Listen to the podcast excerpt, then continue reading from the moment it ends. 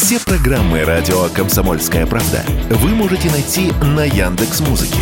Ищите раздел вашей любимой передачи и подписывайтесь, чтобы не пропустить новый выпуск. Радио КП на Яндекс Музыке. Это удобно, просто и всегда интересно.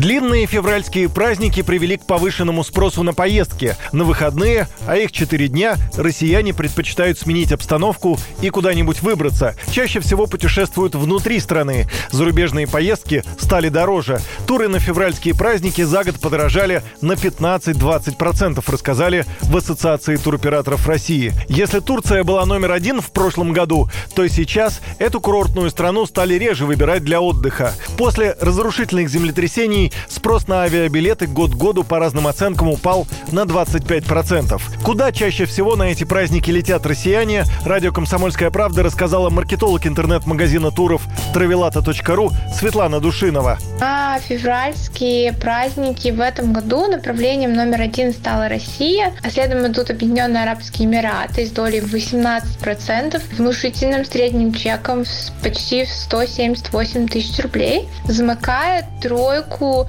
Египет, стоили чуть меньше, уже 17%, и средним чеком в 157 тысяч рублей.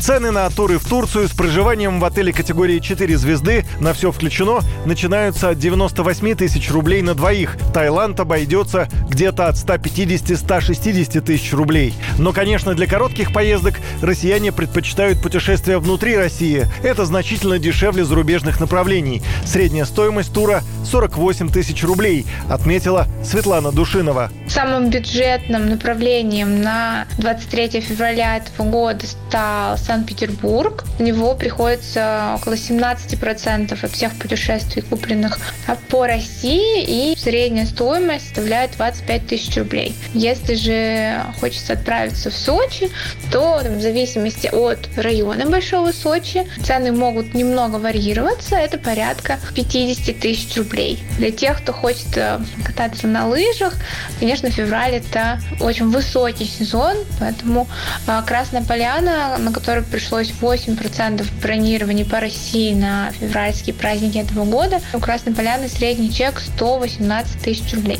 Эта неделя в России короткая. Три дня работаем, четыре отдыхаем. Первый день мини-отпуска – четверг, 23 февраля. В стране отметят День защитника Отечества. Среда – предпраздничный день, и россияне смогут уйти с работы на час пораньше. Юрий Кораблев, Радио «Комсомольская правда».